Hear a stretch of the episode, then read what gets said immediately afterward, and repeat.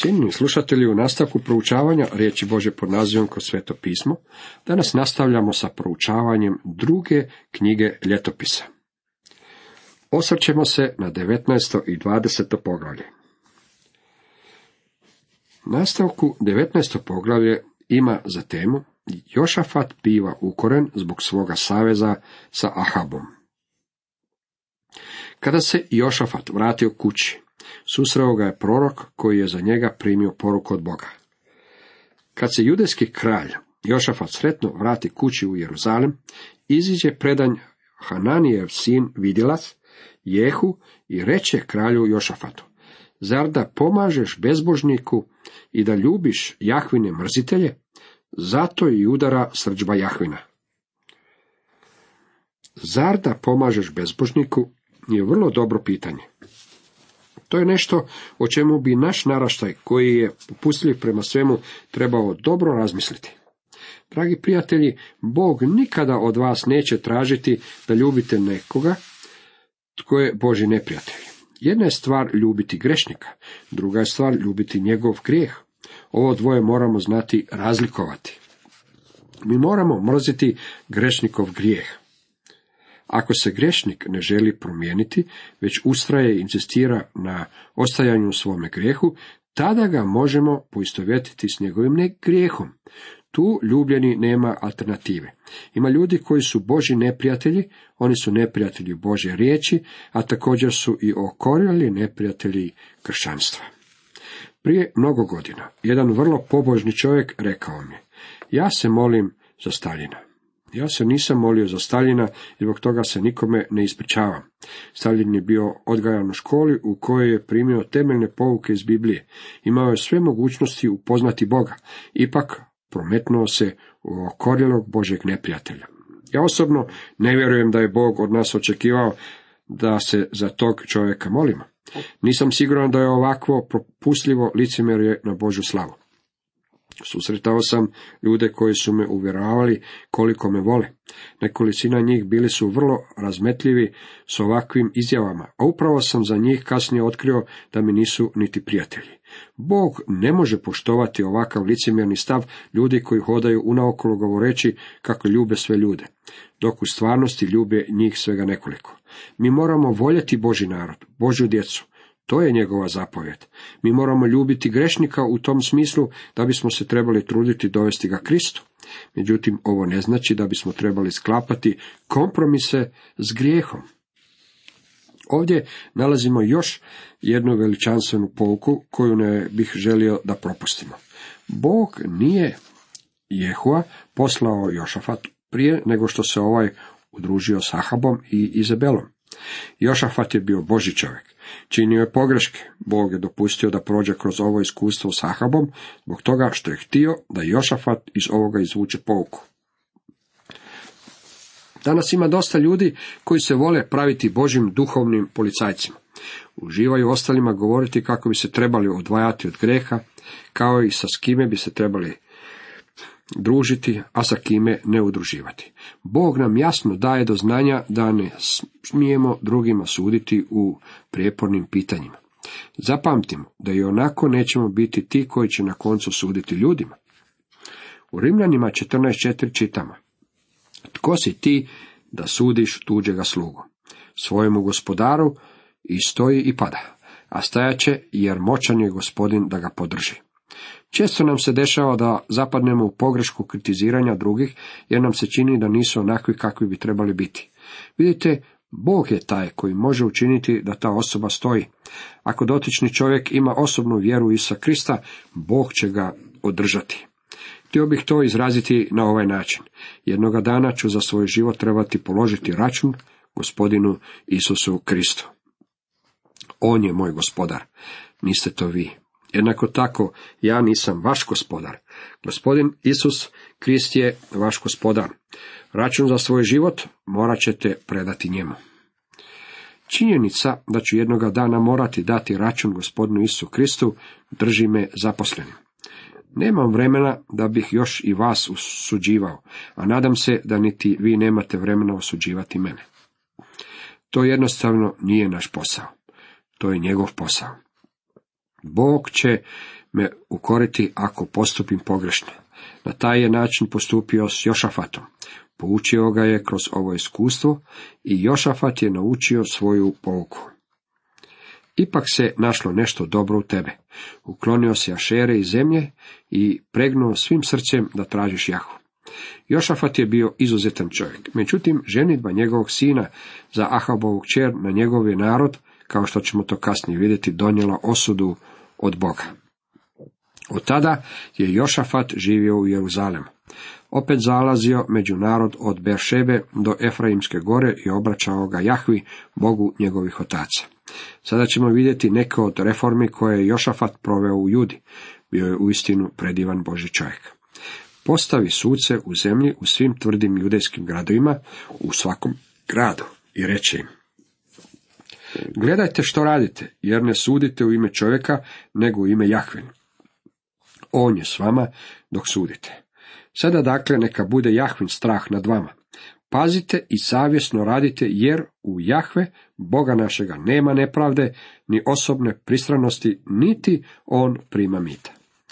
Po mojoj prosudbi, ovo je jedan od najvećih problema s kojim se susrećemo danas u našem pravnom sudstvu. Kada bezbožnik sjedi u sudačkoj stolici, on ne osjeća odgovornost prema Bogu. On je vrlo opasan na tom položaju, bez obzira o kome se radi.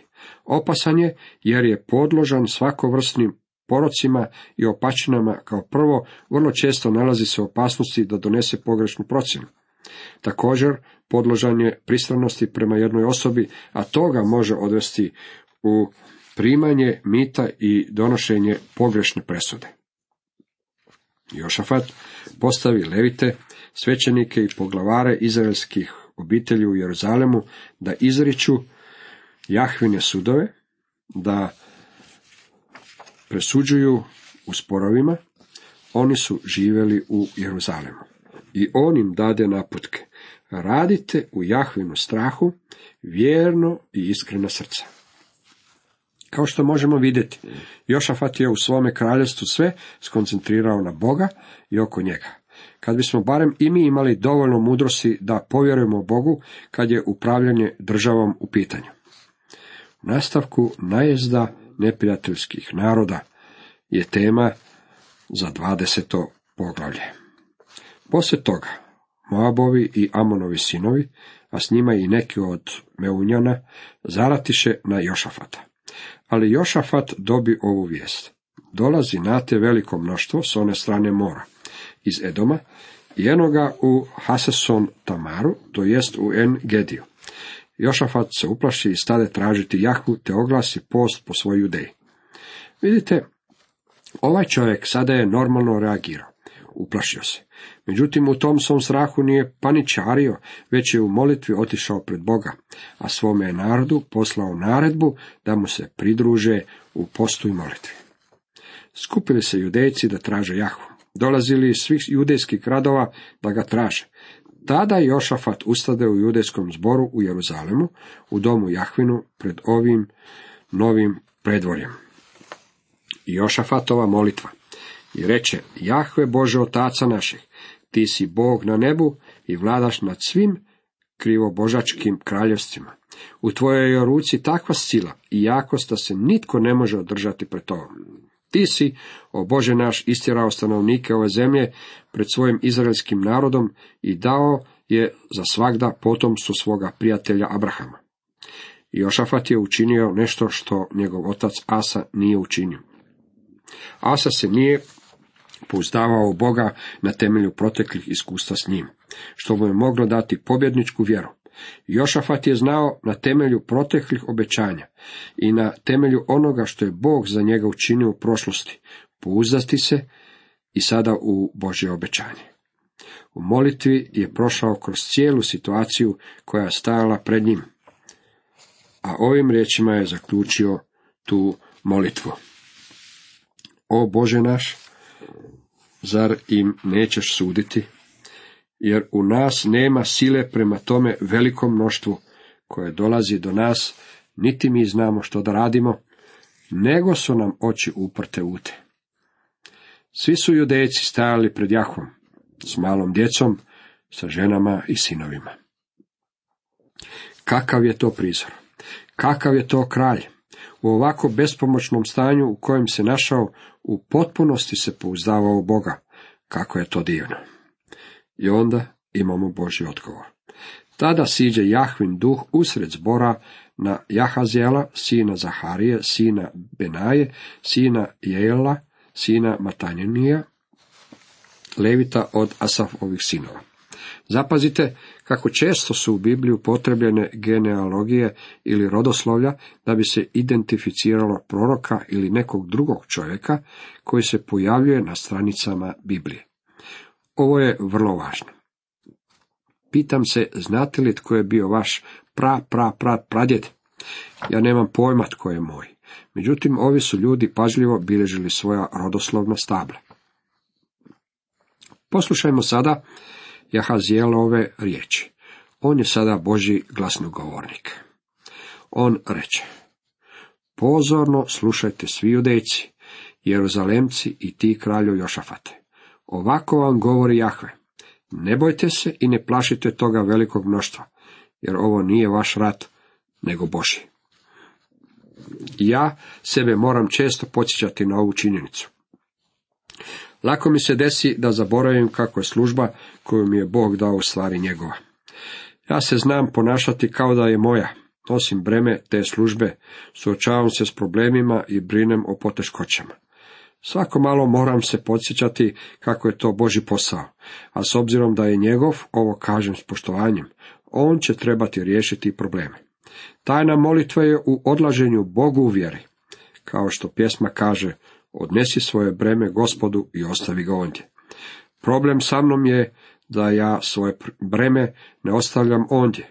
Ja svoje probleme istresem pred gospodina, a zatim ih natrag pokupim, stavim ih natrag na leđa i nastavim ih nositi sam. Kako je Bog predivan, on kaže, ne brini i ne boj se Jošafate. Ovo nije tvoj rat, ti se i onako ne možeš boriti, ovo je moj rat.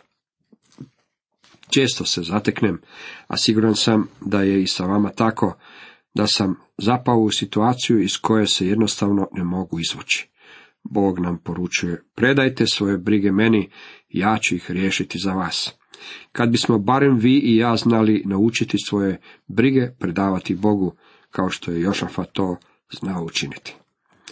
Uranivši ujutro, krenuše prema pustinji, te koji, kad su izlazili, stade Jošafat i reče, čujte me, judejci i jeruzalemci, pouzdajte se u jahu svoga Boga i održat ćete se, pouzdajte se u njegove proroke i budite sretni. Sada su izašli susresti se sa nadolazećim neprijateljem. Jošafat je hrabrio svoje postrojbe, neka se u potpunosti pouzdaju i pouzdavaju gospodine. Bog poručuje vama i meni, vjeruj u mene, počivaj na meni i vjeruj mojoj riječi. Nemojte slušati što gospodin doktor taj i taj ima za reći, poslušajte ono što Bog ima za reći. Pouzdajte se u Jahvu svoga Boga i održat ćete se. Pouzdajte se u njegove proroke i budite sretni. Potom se posavjetovao s narodom i postavi Jahvine pjevače i hvalitelje koji će u svetom ruhu ići pred naoružanim četama i pjevati. Slavite Jahu jer je vječna ljubav njegova. Ovo je vrlo neobičajeni način za organiziranje vojske. Nije u prve bojne redove stavio svoje stomske bombe, već je organizirao zbor pjevača koji su išli ispred vojske i koji su slavili Boga, jer je vječna ljubav njegova. Čitavo ovo poglavlje je vrlo uzbudljivo. Zapazite što se dalje dešavalo. Bog im je podario pobjedu. Bog je za njih izvojavao pobjedu. Četvrti se dan sakupiše u dolini blagoslova. Ondje su hvalili Jahvu, pa se zato ono mjesto prozvalo Emeke Beraka, dolina blagoslova, sve do danas. Beraka je ime koje su neke crkve odabrale za svoje ime. Mislim da je to jako dobro ime za crkvu. Ono znači mjesto na kojem se hvali Boga ili mjesto na kojem se slavi Boga. Svaka crkva trebala bi biti beraka crkva. Potom se okrenuše svi judejci i jeruzalemci s Jošafatom na čelu da se vrate u Jeruzalem u veselju, jer ih je Jahve razveselio nad njihovim neprijateljima. Došli su u Jeruzalem s harfama, citrama i trubama u dom Jahvin. A strah Boži ušao je u sva zemaljska kraljestva, kad su čula da je Jahve zavojštio na Izraelove neprijatelje. Tako je počnulo Jošafatovo kraljestvo, jer mu je Bog dao mir odasvud uokolo. Bog je taj koji daje mir i počinak. Ljudi danas to ne svačaju. Misle da će imati mir ako potpišu ovaj papir ovdje ili sklope savez ondje. Takvo razmišljanje dovelo je do dva svjetska i još mnogo lokalnih ratova, a mi svejedno nismo naučili svoju pouku. Nemamo mira, jer nam Bog nije dao mir.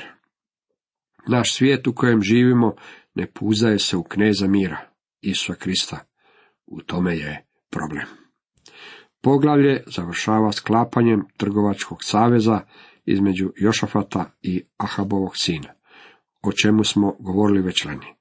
Bog nije mogao blagosloviti ovaj savez sa bezbožnim Ahabovim sinom. Iako je Jošafat bio veliki kralj, nije bio savršen. Bog je za njega rekao. Činio je što je pravo u Jahvinim očima. Samo uzvišice nisu bile uklonjene, jer narod još nije bio upravio svoje srce Bogu Otaca. Štovanje idola bio je uzrok konačne propasti ovog naroda, a to može biti rezultat i štovanja idola našeg vremena. Budimo oprezni. Gospod vidi svakoga od nas. I gospod je spreman da nam pomogne, ali se moramo pouzdati u njega. Neka vam gospod u tome pomogne. Toliko za danas. Cijenjeni slušatelji.